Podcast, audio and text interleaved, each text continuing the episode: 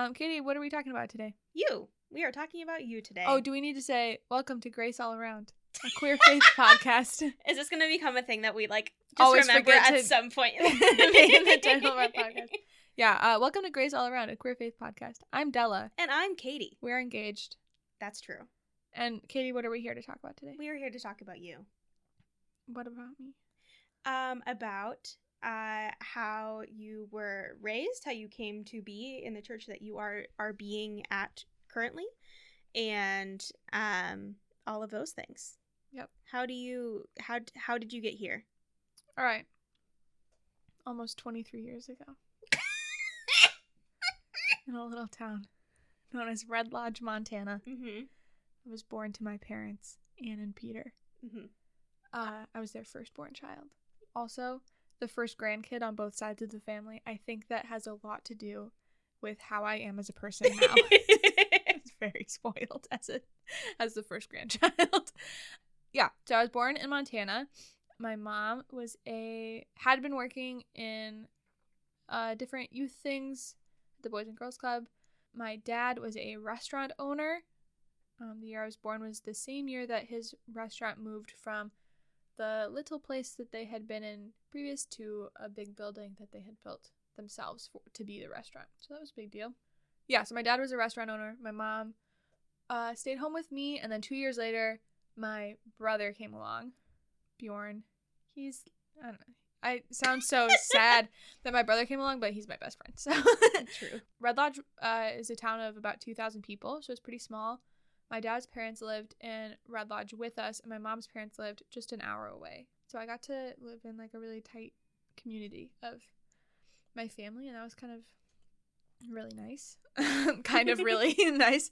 Uh, and we went to a church in Red, a Lutheran church in Red Lodge that was pretty small. Me and my brother were basically the core of the Sunday school and youth programming there. There was certainly lots of other kids.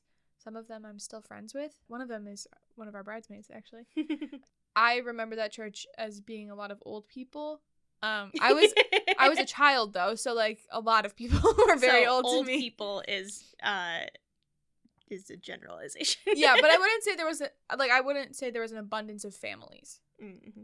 My dad, while we were there, started uh, working as a lay leader, lay minister in the Montana Synod, which meant that he would do pulpit supply for various congregations when their pastors needed to go on vacation or something. A lot of small towns in Montana only have one pastor. So he went to like some classes for that, but he hadn't gone to full on seminary yet. But then, spoiler alert, um, in 2008 ish, I think, um, my dad decided that he really was being called to be a pastor. And so we moved from Montana to the Twin Cities in Minnesota, the Minneapolis St. Paul area. And yeah, my dad went to Luther Seminary for four years. My brother and I started going to school there, which was ended up being really great for us. The school district we went to was a lot more diverse and just bigger. My entire high school ended up being like the size of Red Lodge, my hometown. Mhm. So that was 2008. So I was in fourth grade. So I was pretty young still. Yeah. But we still did a lot of. We would go back to, especially while my dad was a student. Uh, we would go back to Montana for like all of Christmas break and lots of the summer, and a couple other trips. Then you know I think it's kind of easier to travel when your kids are in elementary school and don't necessarily have a lot going on. Yeah, it's easier to just be like, "Hey, we're gonna go." Right. I remember traveling a lot when we were like in elementary school.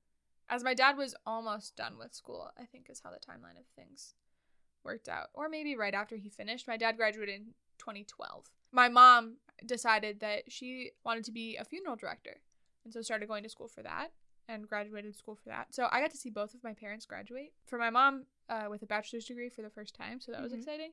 My dad's degree is a master's in divinity. Mhm. But yeah, I really liked having students as parents because they were home a lot. And if I needed to be picked up in the middle of the school day for something, they would come get me. I mean, like most parents would, but it was, yeah, like very cool. And um, they would host study groups at our house. And so I would get to go to sleep listening to my dad and his best friend uh, play drinking games to learn Hebrew down in, down in the dining room.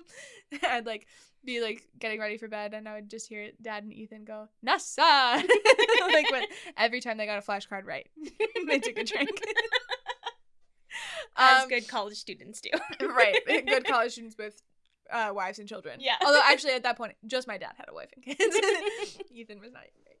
When we moved, so we had been going to this small Lutheran church in Montana, and then also every now and then we did stuff at my mom's parents' church in Billings. I like I remember doing some kind of like VBS there or something, and a couple Christmases we spent Christmas at that church. So that community too, I think, has become more important in recent years to me. Oh, I remember like traveling, like the four of us traveling with my dad to do different like pulpit supply things. So that was Montana, and then when we moved to Minnesota, we did a little bit of church shopping. We moved there in the fall in time for school to start for all of us. And then by the spring, I don't remember a lot about the church shopping that we did.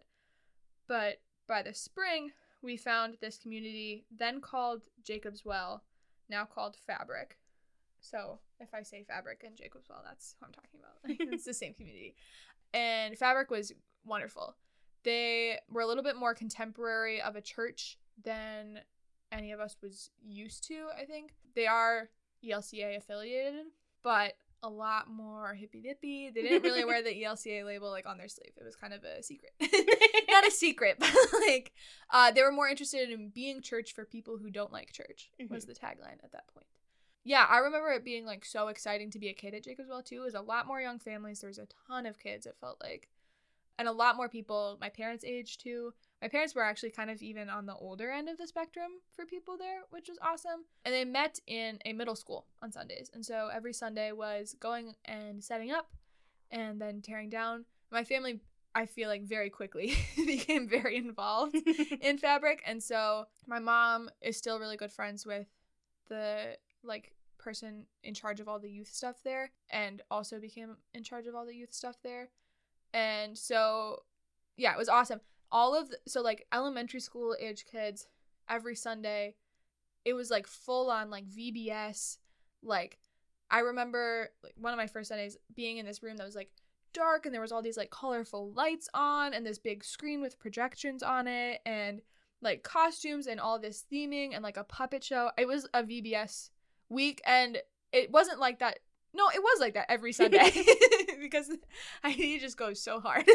like lots of music, lots of games, lots of crafts, and all of that would happen while the regular church service was happening for the adults. Mm-hmm. And so it was kind of split up by age group, which was awesome because I felt like I was having my own church experience. And it was the first time that I remember feeling like, oh, like faith, like this is a faith experience being geared to me specifically and not just like, oh, we have a Sunday and we have to throw on something for the kids too.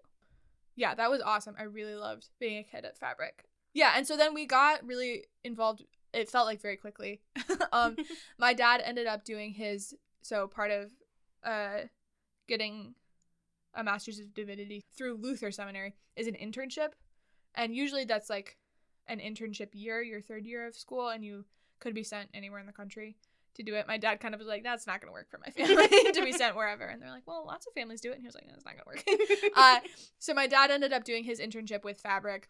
One of the things that happened while we were there is Jacob's Well decided to branch out and try to add another location to the church because it was growing very quickly. And so that was called Jacob's Well Longfellow. And my dad and my mom kind of became central parts of the team that led that like sister community. So my mom planned all of the youth stuff with Heidi, but then executed it on her own with the help of other volunteers. And my dad did a lot of the planning and execution for the other or for the like adult service. I remember being in the nursery. I was in like 5th grade at this point. I'm sure there were adults around. I I don't remember a lot.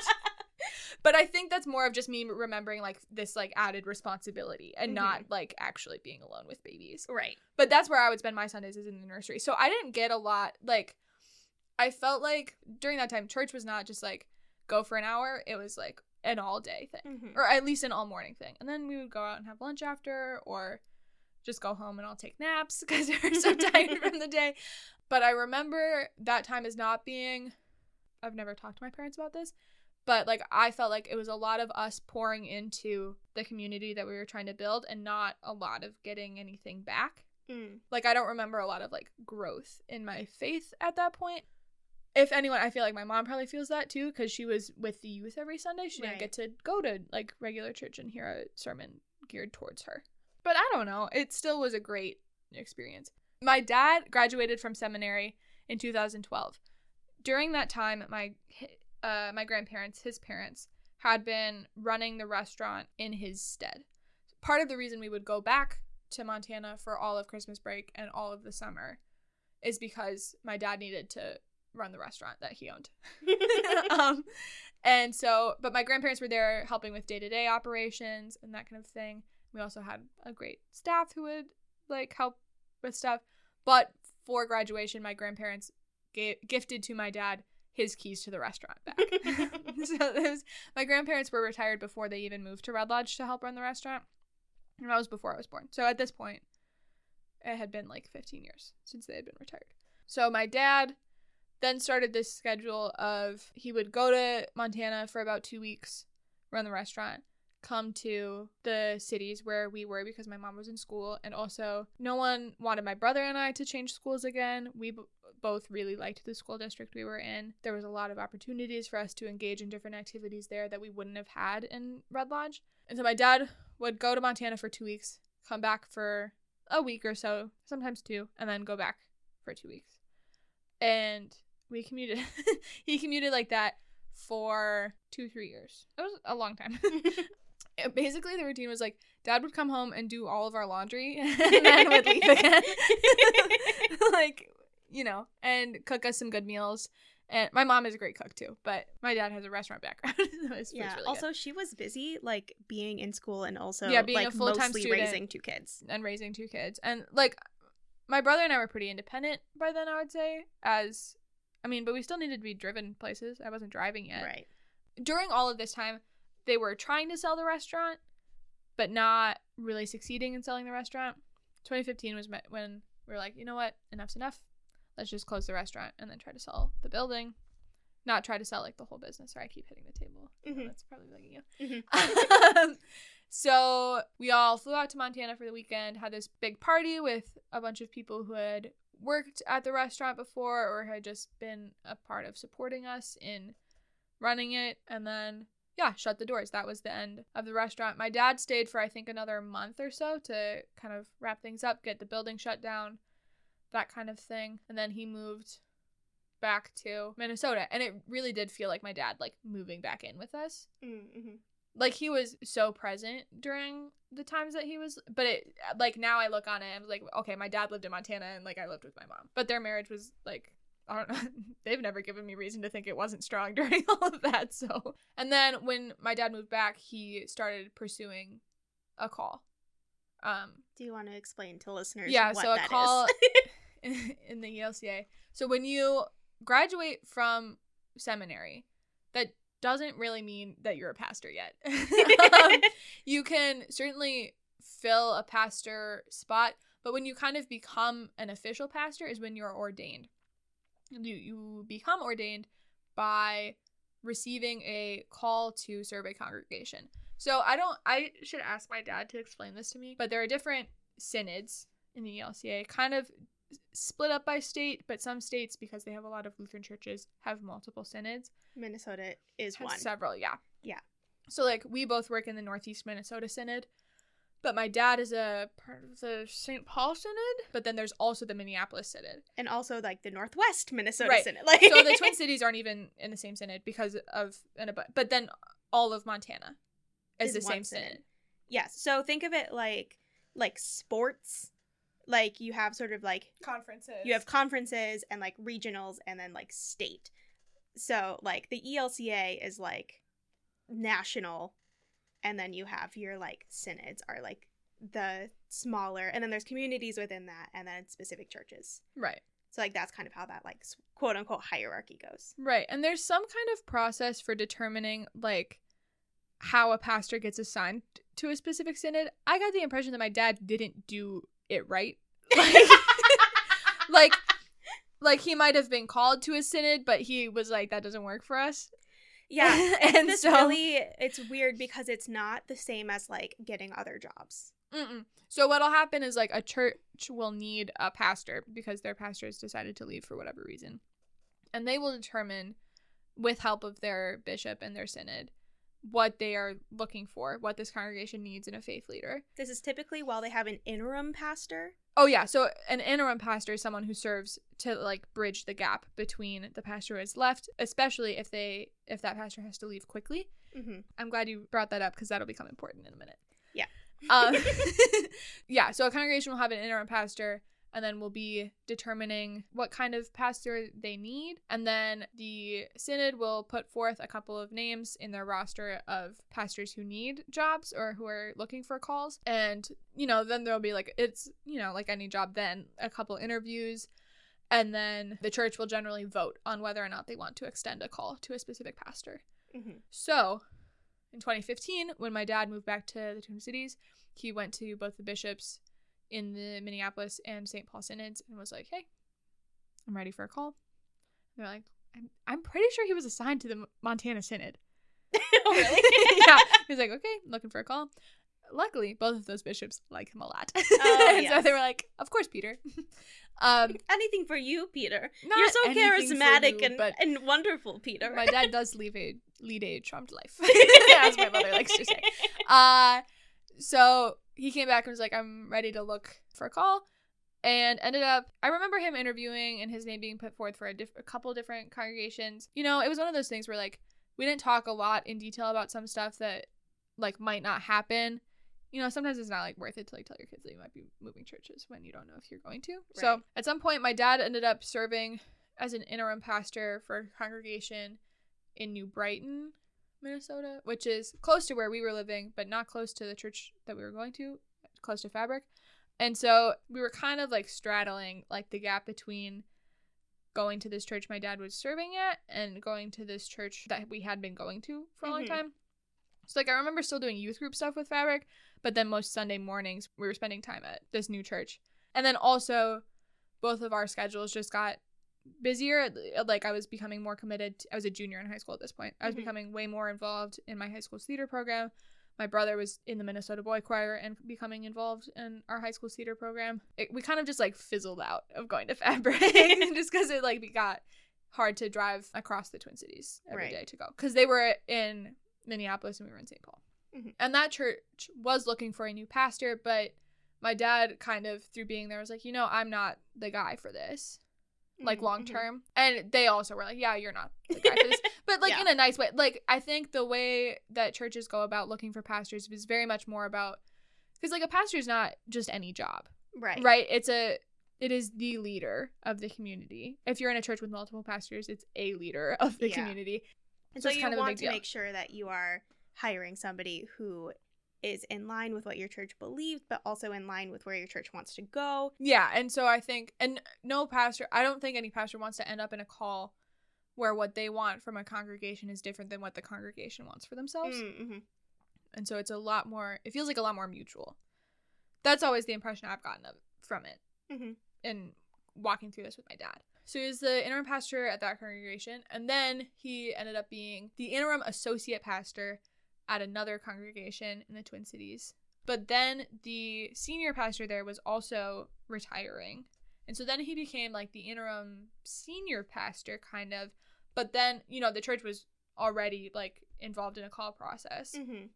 so it's not typical in the ELCA that you're that you will call your interim pastor to be your pastor. Actually, most of the time you cannot. Yeah, it's actually against the rules. They won't let you.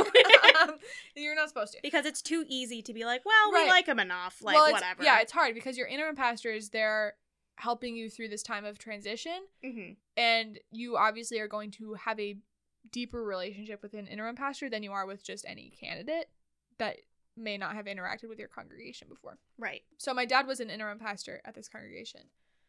But his bishop and him and his congregation all were like, "Well, but we think he'd be a really great senior pastor for us."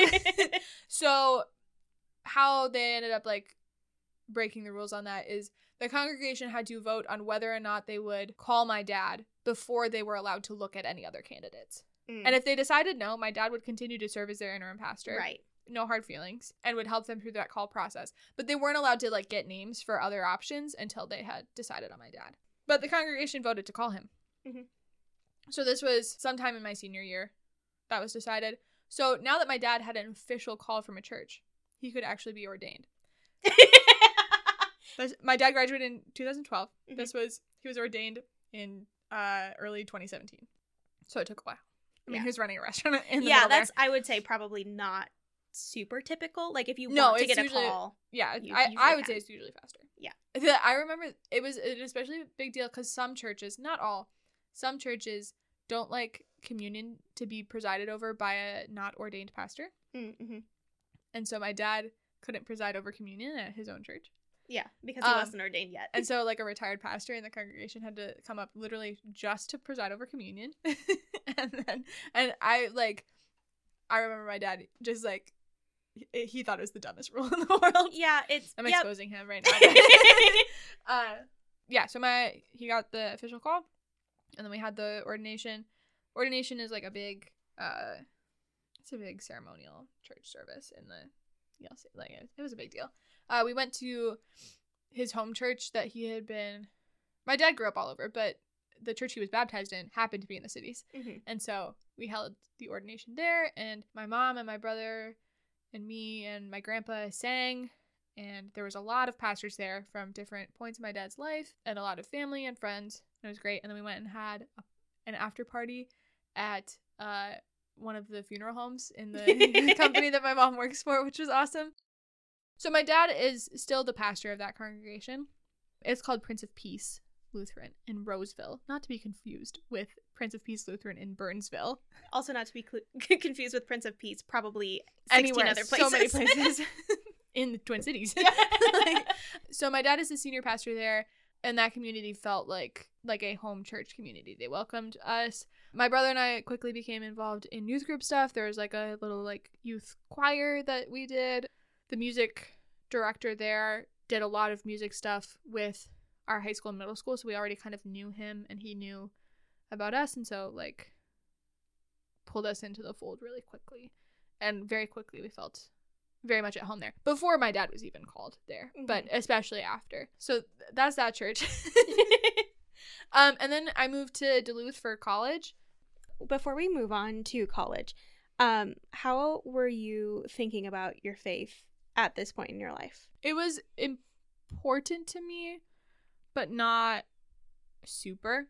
Um, I think more at that point, more important to me than my personal relationship with God was being the pastor's daughter Mm. because it's kind of like a very visible and vulnerable place to be. Um, everyone in the congregation knows what's going on in your life. Right. uh and not like with ill intent like no, they, but just they like know they by care the about me nature of right and they want to know about their pastor's family and like you know Mhm. my dad is an important person by nature of being a pastor to a lot of people right, and part of them knowing about him is knowing about me right. By proxy, you become an important part of the community as well. right for sure and um that never bothered me but it was kind of like like i would show up at church on sunday not for my own like personal gain but like to be the pastor's daughter in that community. Right. Um, and I would say I wasn't like a perfect pastor's kid, and I, w- you know, like there's kind of this like stereotype I think that either your pastor's kid is like goody two shoes, toes the straight and narrow, Mm-hmm. like perfect, like poster child, Right. or, Or, like totally a drug addict and like yeah, completely like off the rails, Yeah. doesn't go to church, you know, like. And I, I liked to think that I kind of like walked like a middle ground of that. yeah. Yeah, I wasn't a perfect pastor's kid, but I wasn't like a terrible one either.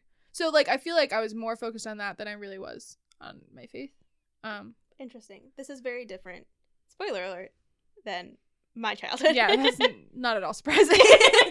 uh I will also say so when I was so typically in the Lutheran faith kids um get confirmed, which is an affirmation of baptism um when they're like early high school.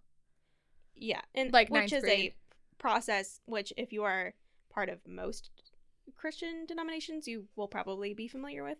Yeah. But confirmation is usually like a two-year process where, like, once a week you meet for like an hour, and it can be kind of a structured or unstructured as like the specific church makes it. Usually, it is more structured than like a youth group or a Sunday school. Well, yeah, because the point is to like learn about like you learn like Luther's small catechism and you read a lot of the Bible and you Mm-hmm. like walk through like a timeline of church history and in other denominations that aren't Lutheranism, you do other things. But uh, Right. yes, typically it's a lot of like studying of the Bible and biblical times and like how that relates to you and your life.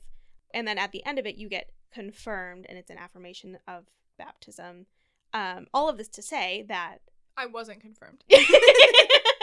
uh Fabric didn't do confirmation that formally with kids. We did do weekly youth group.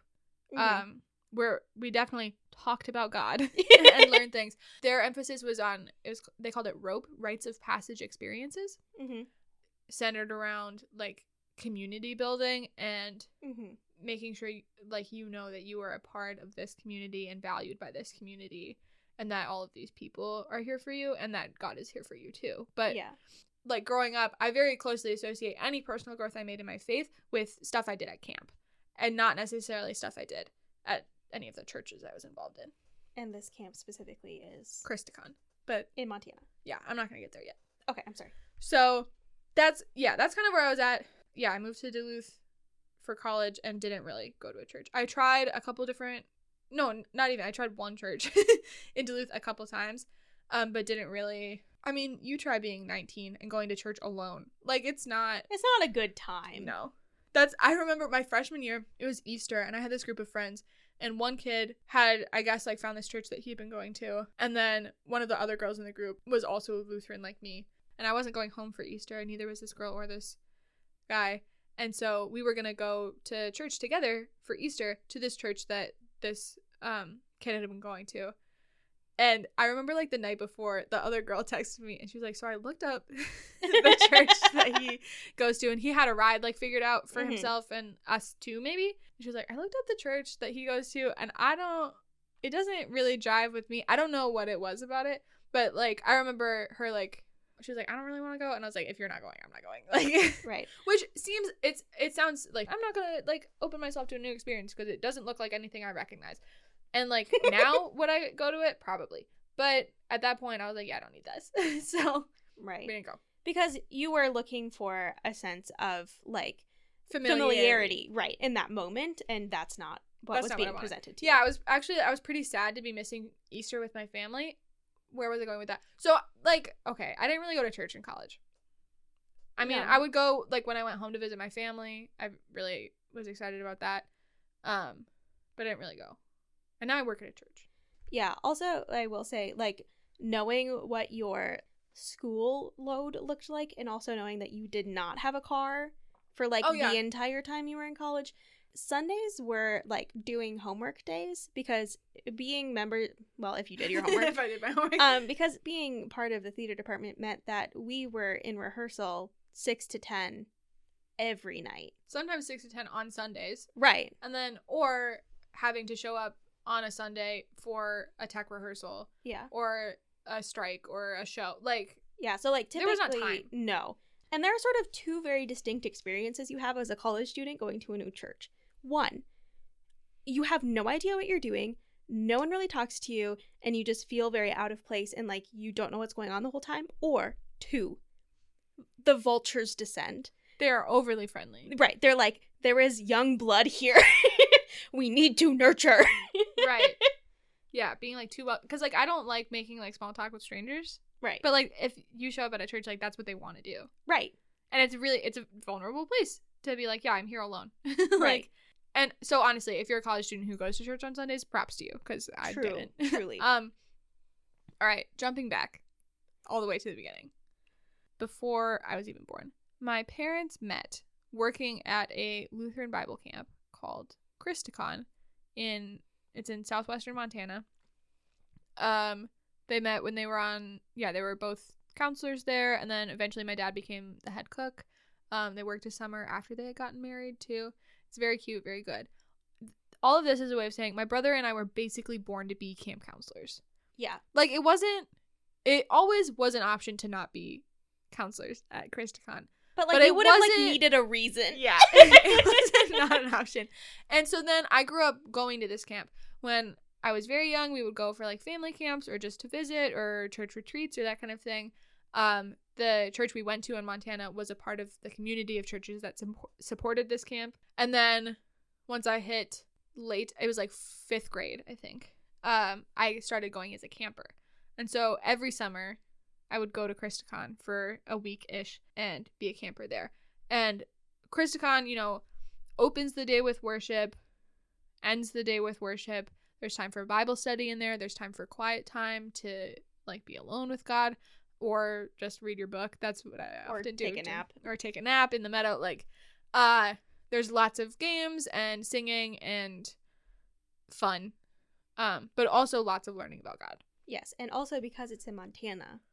Lots of hiking. Yes, that is very specifically like a big deal. At Yeah, camp. that's the activity that you do is hike. And then when you're there, like as a middle school and high school student for a week in camp, you get to go on an overnight where you sleep under plastic tarps in the woods because we don't have enough tents. because there are other groups because doing- yeah, then there are other groups out on week long backpacks, um, which I didn't backpack until after my senior year of high school. Um, so when you were a counselor. no, uh, I went after I graduated. I went one more time. Oh, I suppose yeah. yeah. Um, we went. We took a a Prince of Peace youth trip. It was my dad, me, and my brother, our youth director, and one other kid from Love Prince that. of Peace. It was awesome. uh, we got to. We didn't have to take a van. We got to take just like a big suburban. um, but I couldn't drive, even though I was very used to that road trip. I couldn't drive because it was a church trip. right. So Christikon was like a big deal to our family, to my summers. My brother was a camper there too. Um, like there was always time for Christikon. Yeah. And yeah, it was a big part of my faith formation. And it was kind of like I would get to Christikon and I would do like a lot of like crash course, like growing in my faith, and then I would leave Christikon and it would kind of just like stay stagnant for the rest of the year. Um, which like maybe not the greatest model, but I think I credit it to like maintaining faith through all of that Right. time. Because like I don't know if I would have necessarily. Yeah, so I was in, in camp, camper for nine years, and then a backpacker for one year. So ten years total as a camper. Mhm. Big deal. Um, and like not to say that like my family was like Christikon like celebrities, But but like when I would get there at the summer, at the or at the start of my camp session, all of the staff would already have heard at least about me, if not already know me. right. And you Um, are not the only person to have this experience. No, There are there's many, other- many couples who have met at this Yeah. camp and then now have children. Right. Yeah, especially my age. So we also grew up like once we moved to Minnesota, especially um a lot of my parents, friends that they had met working at camp, also lived in the Twin Cities. And so like I grew up with that the kind of extended family as Yeah. well of Christikon people. And they all have kids who are a little bit younger than me mostly. Yeah. Um and mostly boys. uh, but like those friends were very important to us as well. Um, so all of this was just a big, long, inevitable uh, lead up to the summer after my freshman year of college. I worked on staff at Christikon. I went back um, the next summer and then the summer after that. So I was on staff for the summers of 2019, no, 2018, 2019, and 2020. My first summer I was mostly a counselor, and which is awesome. I loved being a counselor. It was a lot of fun. And then my second summer I was like I would say 50% counselor, 50% in the kitchen. Um my boss my first summer I served in the kitchen for like 1 week. My boss literally looked at me. We were standing in the kitchen. He was like, "Your dad owned a restaurant. You know how a kitchen works." And I was like, "No, I don't. I was never allowed in the kitchen of the restaurant." right. 'Cause Also, you like- were a child. Right, where like the hot flames are. right. and like so many people to get in the way of. Mhm. Like I was allowed in the dish pit to drop off dishes from the tables my dad was making me clear, but not in the kitchen. And I was like, yeah, sure, whatever. I can work in the kitchen. I loved working in the kitchen. It was the best. Uh cuz then my third summer I ended up working almost entirely in the kitchen. Yeah. I think I had one cabin and one backpack. If that. I don't Yeah, I had one cabin. Yeah, my time at Christikon was important not because of um the campers I had. Although they there are certainly all of my campers have had an impact on my life. There are a couple that I think have had a very great impact on my life, and I hope that I have had a good impact on theirs. But the relationships I made with other staff were very important. We start every summer with two weeks of staff training, um, which includes learning how to run the camp and how to handle kids and how to backpack. That was actually like an entirely separate third week where we went on a backpack together to learn how to backpack, how to lead overnights, what kinds of games we played at camp, but also how to talk about the Bible, how to talk about God, how to talk about our faith. Christikon is an ELCA camp, and so how to talk about the Lutheran faith specifically. Mhm. Can you expand on that just a little bit because it is very different from like my church camp experience, and so I'm guessing What do you mean? uh, the ways in which you were instructed to talk about faith because I, it's very different from what I experienced when I went to a different camp. I actually, yeah. So I don't know. I think it's less about like ways we were instructed to talk about faith, and more of like. So we had a every year we would have a specific Bible study program that was Mhm. five days long because that's how um how long kids would be at camp for. There would be like half days on each end where they would arrive and leave, but there's Right. five like full program days, and so we would go through all of the Bible studies together just as staff. Mhm. Um, and those conversations were very important and like often like gave me lots of notes to then point to later in my Bible studies with my youth. It's been a hot minute since I've led a Bible study, so I'm trying to remember. But then also like kind of learning about, you know, we learned about Luther and the Reformation. You don't have to be Lutheran to work at Christikon. or um, to attend.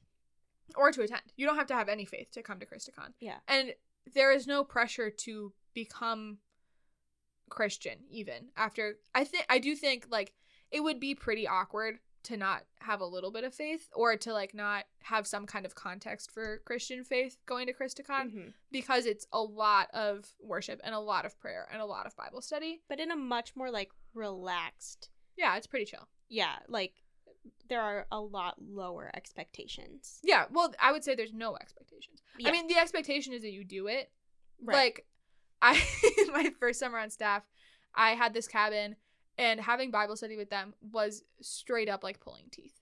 Like it was so difficult to get them to talk or engage in what we were doing. So we played a lot of games and we did a lot of drawing because they really like to draw. It was also it was me and a co-counselor and three campers. Love that. This is an atypically small cabin. Yeah. But um and we had we were supposed to have a fourth camper, but she ended up missing the bus or something and then like not coming to camp. Um not because she missed the bus, but because of some other like that when she missed the bus was the first time we had any indication that she might not be coming. Got it. Um you know, the expectation is that during that hour hour and a half, which I think is too long, but um that hour and a half in the morning where we're having Bible study, the expectation is that you are with your cabin group and that your counselor is leading you in some kind of organized activity and is also leading you through the Bible study program for that day. How long actually going through the Bible study program for that day takes? Spoiler alert, it's not an hour and a half. um but, you know, like I remember being a camper and having conversations that took up that whole time right. because like we as a group of campers were just very chattier you know and like sometimes you would pair your occasionally like on the overnight your cabin would get sent out like a girls cabin would get sent out with a boys cabin for the overnight or two girls cabins would go out together or two boys cabins. like and so those would be called family groups and so if you had a family group that week you might have your bible study with your family group or you might have it separately because developmentally like boys and girls are kind of at different places in middle school and I remember like the conversations I would have like with just my like girls cabin being a lot different than the conversations we would have when it was like us and the boys. Yeah, there's also an interesting dynamic whenever you put a group. Middle school girls and boys together? Yeah. Yes. um I think like I've noticed like less of that now. Like I think kids are just like becoming more aware of like gender in different ways, but and you have had campers that are trans, and that is something that that are not girls, yes. yes, Yeah, in my cabin as a female counselor. yes, Um but just like as a very specific like this generally girls, generally boys. generally girls, generally boys, but that is not to say that Christikon is exclusive of anyone based on Mhm. gender identity. And especially you being that camper's counselor. Yeah, so I, I was an LGBTQ studies minor, Mhm. and my co-counselor was a gender studies minor, and we just happened to have the trans camper. Um, Mm. Seems a little bit like God interfering on our behalf. or perhaps Mark. no, I don't think it was Mark. Because no, because Mark didn't know until this camper showed up. oh, we didn't. gotcha, this gotcha. camper didn't actually like share their identity with us fully until like halfway through the week. Yeah. That first summer. But like the expectation was like if a kid like had questions about faith and we didn't feel like we were able to answer it fully, we could be like, "Do you want to talk to Mark about it?" Mark was the um pastor director. of the- is is he still is? Yeah, was is um and like my boss, but also yeah, he's a pastor. So Mhm. you know, like it was kind of like, well, if a kid says like, I don't believe in God, you're like, okay, cool. Like there was no like pressure to like make kids conform to anything. Like so interesting. to like a kid, I it was like the last week, the last day of Bible study, and one of my campers was like, I don't believe in God, and I was like, you could have mentioned that like at the beginning of the week. Mhm. I was like, okay, cool. Like, you know, you're still. I was like, I do believe in God. Obviously, I work here. Like, you're still a beloved child of God. Like, I was like, I'm happy that you've spent this week with us and engaged in this community with us. Like, it's not. I didn't handle that as good as I could have, but it wasn't like you have to. Like, Yeah. it was. There was no. Like, what do you mean you've gone through this whole week and I haven't said something that has made you change your mind? Like, Right. What do you mean? I haven't convinced you that God is real. right. I'm 19. Like, of course, I haven't convinced you that God is real. you know, I think I did a pretty good job of like being a good leader for that group, but I was no surprise to me when that kid was like, "I don't believe in God." I was like, "Yeah, I haven't failed." like, um, and you know, that kid continued to be a part of their church community that they had come to camp with, and I ran into them a couple years later. And I don't know where they're at with their faith right now. They're still loved. Like, yeah. um, it's not some great failing of the camp or of them or of their church. I don't know. So does that differ from how you? Uh, yeah. Just a little bit. Just a little bit. Um, moving So, yeah. past camp to how Now? your faith is now. Yeah. Um, I would say my faith has really kind of like gone through this like overhaul in the last couple months even. I talked in the intro about engaging with all this like Christian content that didn't align with my views of Christianity. And I think in arguing against that content to no one besides Katie, like I never commented, I never like said anything. And I really don't want this podcast to be like bashing other people's views. No, no, no, no. But Unless they're like endangering other people or harming others. Some of their views but it's not like a call out podcast no. uh like i think it made it easier for me to articulate what i believe and what camp had taught me through all those years it's just like i never had to talk about it very Mhm. specifically right. like i knew what i believed and like definitely you know when i interviewed for my job i had to talk specifically about my faith but like since then i didn't Until you met me. until i met katie and she introduced homophobia into my life I'm sorry. Um yeah, so like because the other thing is my faith has never um this is kind of like the tagline I say about my faith when it comes to my sexuality. There was never a point in me figuring out my faith or in me figuring out my sexuality where I thought that my faith would be a barrier to being who I was, and I never thought being who I was would be a barrier to my faith. They're both like deeply interconnected, interwoven. And it's never like being gay has never seemed like a negative thing, especially in my faith life. In fact, I think it's in some ways made my faith a lot richer. Mm-hmm. Because in recent years and specifically recent months, I've had to do a lot of defending of the fact that I believe that I'm fine in the eyes of God. Yeah. that God has no issue with who I am as a person. Mhm. Um, so that I mean that's been the last couple years. Uh, I don't know. Oh, the church I work at now. I've been talking for so long. Mhm. the church I work at now, I ended up at. I've been, I had been working as a nanny. I'm still working as a nanny. I was driving to Katie's aunt's house for Easter dinner, and I was just kind of like thinking about my life and where I was headed. I had already dropped out of school at that point. Out of the blue, had the thought I should be a youth director. completely out of the blue. Now, is it a strange thought for someone who has been a camp counselor to become a youth director? No. Certainly, Christikon staffers have done it before. and, you know, we have dinner. Like, I kind of just like push that thought away. Like, we're having dinner, whatever. After dinner, um, I was sitting, feeling, I had heartburn. so I felt pretty bad. This was in the middle of my like four day stint of heartburn. Mhm. Um, I was like sitting. Katie was like braiding her cousin's hair or something. I don't know what we were talking about. She goes, "Oh, this reminds me. I saw a job posting today that I think you would be really great for." And I was like, "Do tell." because earlier in the day, I had been working at my job as a church secretary, administrative assistant, if you will. And uh, the ELCA puts out, like, I think bi weekly, basically like email newsletters. I don't read them. Yeah, neither do I, which is why the story is interesting. So, and I'm on many email lists where I get forwarded these emails. So I get each of these emails like probably six times, like not an exaggeration. And so I usually I'll open the first one, you know, kind of like maybe skim the first like third of it because that's usually where anything pertinent to me would be. There are job postings at the very, very bottom of these email newsletters These emails that you usually don't read. these emails that I usually don't read. Rarely do I read the first third. Never in my life have I scrolled to the bottom. Before this day, I did not even know there were job postings down there. And this day, for whatever reason, I read the whole thing and I got to the bottom and I saw job opening youth director. And I opened it and I read it. You initially thought about if you would do it. Yeah, I did. Because I was, at the time, I was not working full time and I was, and the job was 10 hours a week. And so I was like, oh, I could definitely do that. I'm only working 30 hours a week right now. But then the time that they needed would, would have interfered. And then I thought, oh, but this would be great for Della. So, like, I hadn't shared with Katie the fact that I had thought, oh, I should be a youth director.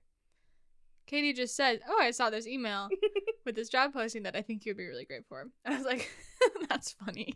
Guess what I was just thinking about today? Probably like at the same time you were reading the email. Probably, yeah. Like, um, and so then I look up the church website, and then I remember a conversation we had had that I had had with my parents when they visited Duluth sometime previous, where we drove by the church, and my mom was like, "Oh, I know the pastor there," and so I text my parents. I'm like, "Do we know this pastor?" My mom was like, "Oh yeah, I worked at him, or I worked with him at this church camp that." They worked at that was not Christikon. My mom did one summer at a church camp that wasn't Christikon, and she met this pastor there, hmm and they worked together. So like that small world connection. I mean, the Lutheran Church is a small world. Yeah. So then I like go and I interview at this church. I mean, that's kind of like I wrote a cover letter and I sent off a resume uh, to this pastor, and I was like, hey. By the way, you know my mom. Like I, Right. I just was upfront about that. I was like, my mom knows you. Um, I mean, they had interacted for one summer years ago, so it wasn't like a big connection. right. And then I interviewed with them, and like by the end of my interview, they were, were offering me the job. Yeah. So I like called my dad after the interview to like talk about it, and he was like, "What are you gonna do if you don't get the job?" And I was like, "Still go to this church. It's amazing." Like Yeah. I, I fell totally in love with the community just from what I had read about them online, and then meeting them. I was like, "Yeah, like I have to know these people and have to be connected to this Mhm. community." And my they actually called me in the middle of my conversation with my dad to like officially offer me the job. But like by the end of it, the pastor was literally like, "It would be great to have you start in May." Right. like we're offering thirteen dollars an hour. Like so, that moment is so serendipitous that you have to be like, "Okay, God." Like like the way I was led to that community is like so like it's too perfect. yeah. Like it's it's too good. Yeah, and it's just this moment of like knowing that that's where I needed to be. So, yeah, And then and that's where I'm at now.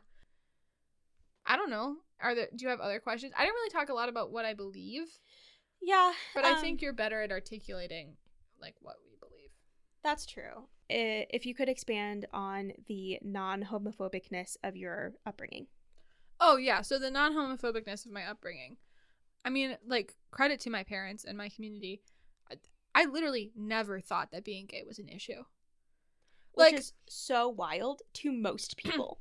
Yeah, I recognize that I am totally privileged and blessed by that. Mm-hmm. Like the fact that I was raised in a church and I don't have religious trauma, truly astounding. Yeah. like um especially as a gay person being raised in a church. Right.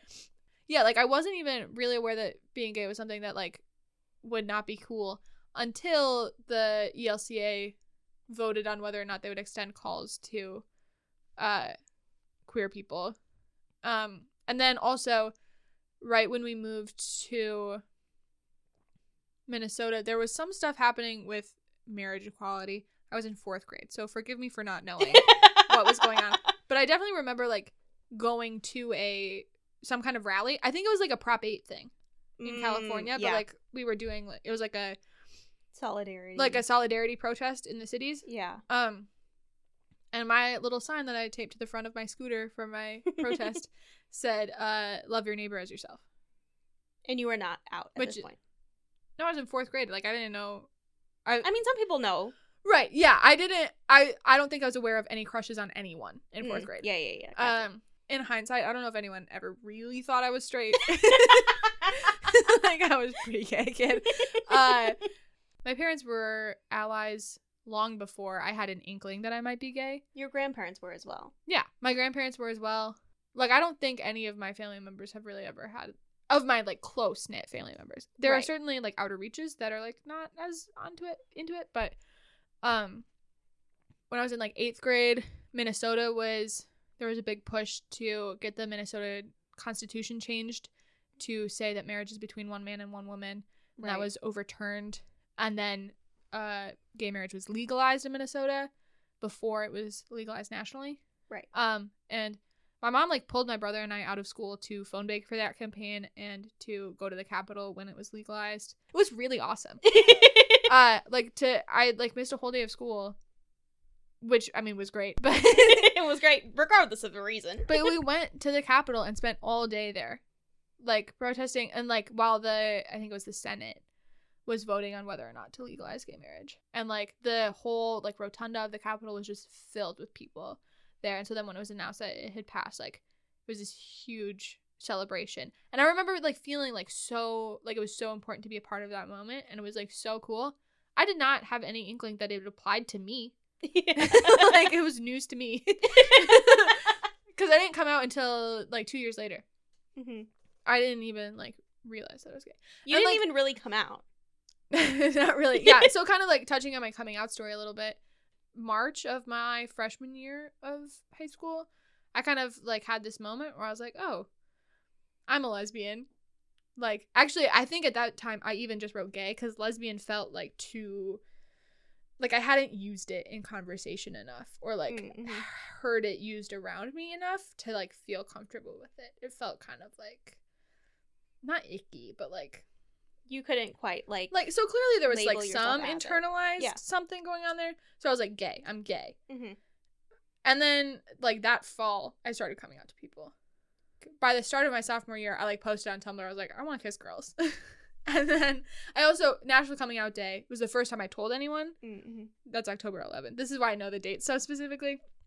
I texted my friend Hannah. I stayed up until midnight of the te- like I stayed up late on the 10th and waited until midnight and then I texted my friend Hannah because they are queer. and I knew that. And uh and also lived in a different state, so it was like very safe. Mhm. And so I texted Hannah. I was like, "Happy National Coming Out Day. I'm gay." And they were like, "Congratulations." So am I. And I was Yeah. like, "Yeah, we been we been Yeah, yeah, yeah. Uh, and then not too long after that, I posted like something on my Tumblr that was like, I like girls. And then Thanksgiving weekend, we were in Montana. I was in the car with my mom. My dad and my brother were in the other car. And we were driving from Red Lodge to Billings, which is an hour long drive.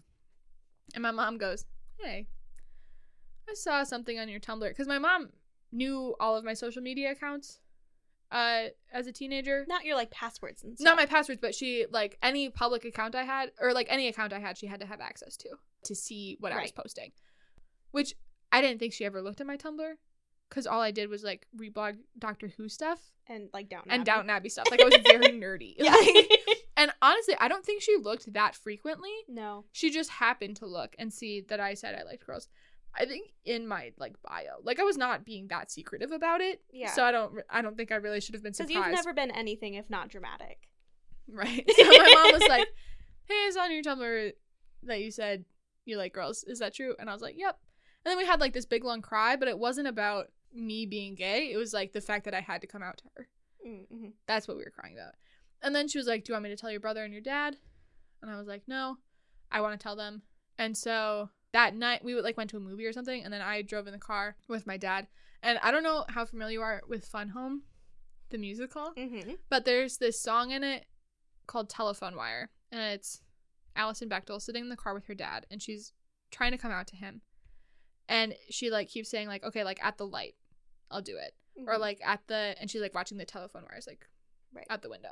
And she's like, "All right, when we get to this light, I'll tell him. When we get to this light, I'll tell him." You know, like this and is this keep Alison Bechdel, the of the Bechdel of, test. of the Bechdel test. Yeah. Alison Bechdel. um, Fun Home is a great musical. It's based on a graphic novel. Both are wonderful. It was totally like in that car with my dad trying to tell him that I was gay was totally a telephone wire moment. I wasn't worried about his reaction. It was just like it felt like a big part of me to be sharing. Mm-hmm. I was ready to. Like like if I wasn't ready, I could have totally told my mom I don't want to tell him yet. Right. And But- that would have been okay. But yeah, and it was one of those times where like we were leaving my dad in Montana for a couple weeks and my mom and my brother and I were going back to Minnesota. So it was kind of like tell him now or my mom has to not tell her husband about this for a couple Right. weeks. Yeah. And I just like didn't want to do that to her. Um I don't know. Finally when we pulled into the driveway at my grandma's house, I was like, "Hey, I have to tell you something. I'm gay." And and then we like got out of the car. I was like, I don't want to have a conversation about it. so then my dad and my mom kind of had a conversation about it while my brother and I got ready for bed. And then I ended up going into my parents' room to talk to them, I think. And my dad's biggest concern was not who I was. He was worried I was going to be bullied. Spoiler alert, I wasn't bullied. I was like a fully out and proud lesbian in high school. Not one person. I also like wasn't known by a lot of kids in my high school. My school was pretty big, Right. and like I wasn't. and by the end, you ended up being I was sister. yeah. I was being. I was known as Bjorn's sister. Bjorn is my younger brother. Yeah. but he was a BMOC. Yeah, big man on campus. That boy. I mean, he was the lead in all the musicals. Like, yeah. everyone knew him, and he was just. He's a nice guy. Like, A good dude. he's a great dude. He's very friendly with a lot of people. So I was known as his sister. Anyway, I'm trying to like wrap this up. My brother and I were sharing a bed that night, and so I went and crawled into bed with him, and I was like, "Hey, by the way, I like girls or something. I'm a lesbian." And he was like, "Okay, cool." And then I stuck my cold feet on him to warm up, and he said, "I don't care who you like. You can't put your cold feet on me." And that was it. That was Very cool. that. He was like, I was fi- like, he was a seventh grade boy at that point. So like, props to him for being cool. Right, but Um, also like But also, nothing about his upbringing would ever like give him the option to not be cool about it. mhm. So that was that. And then like a couple weeks later, I shaved off most of my head, showed up to school. One of my friends said, "You look like a lesbian." I said, "I am," and that was it. I didn't come out to a single person after that until college. until college, and I had I was like, "Crap, I have to come out to all these new." I was like, "How am I gonna tell all these new people?" That I'm gay. I showed up to college with a shaved head. It was not a secret. no. Also, your Instagram bio was lesbian thespian. Oh, actually, I did that on purpose because I knew that I would be meeting a lot of new people, and Yeah. I needed to just like get it out. of Right. Yeah. Because like I, coming out like that was so chill that like I just didn't need to spend time on it hmm because I was in a safe situation. Like it did, it was never a big deal, which I is I'm so lucky. Yeah. To have now, like having met you and like other queer people, I'm like, oh, like I lucked out with this situation. Absolutely. Now so you know. that's my entire life story. yeah. Della and Christ in your ears, spilling her guts.